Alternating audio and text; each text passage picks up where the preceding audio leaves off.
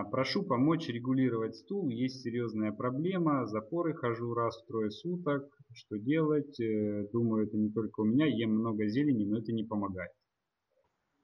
Вопрос, э, опять же, режима дня. То есть, скорее всего, она, ну, не факт, но может быть. То есть, это вот 40% вероятности того, что э, она спит там, может, часов до 8 утра.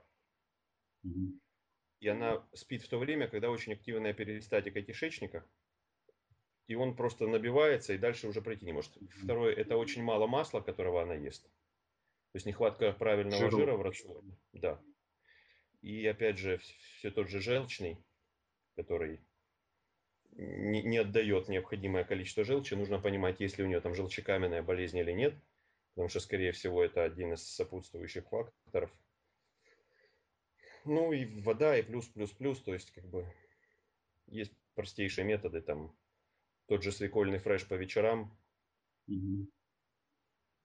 Ну, кстати, да, по поводу вот режима я тоже по себе замечаю, э, вот рано встаю, вот казалось, ну, для меня вот непонятно, вроде как бы организм спит, да, почему с утра хочется по большому в туалет, вот, когда проснулся Смотри, в 7 э, часов утра. У нас кишечник работает, ну, как бы так же само в зависимости от солнца. Угу.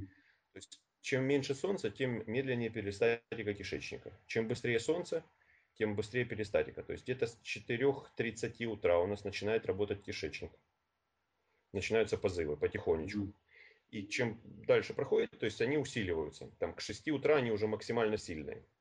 И вот это утром нам хочется в туалет очень сильно. То есть если мы поели не поздно, там до 6 вечера мы закончили кушать, то значит до, до 6 до 7 утра мы полностью очистим кишечник.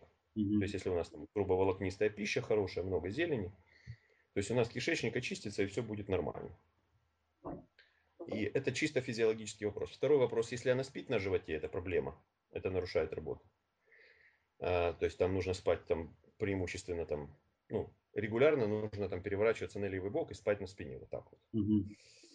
А, ну и есть еще как бы психологическая завязка очень серьезная, психосоматическая. То есть человек имеет э, очень большие заблуждения по жизни, с которыми не хочет расставаться, то есть он упрямо их удерживает. Угу. То есть вот если вот он э, оставляет свои заблуждения, то кишечник начинает работать нормально. То есть такие простые вещи.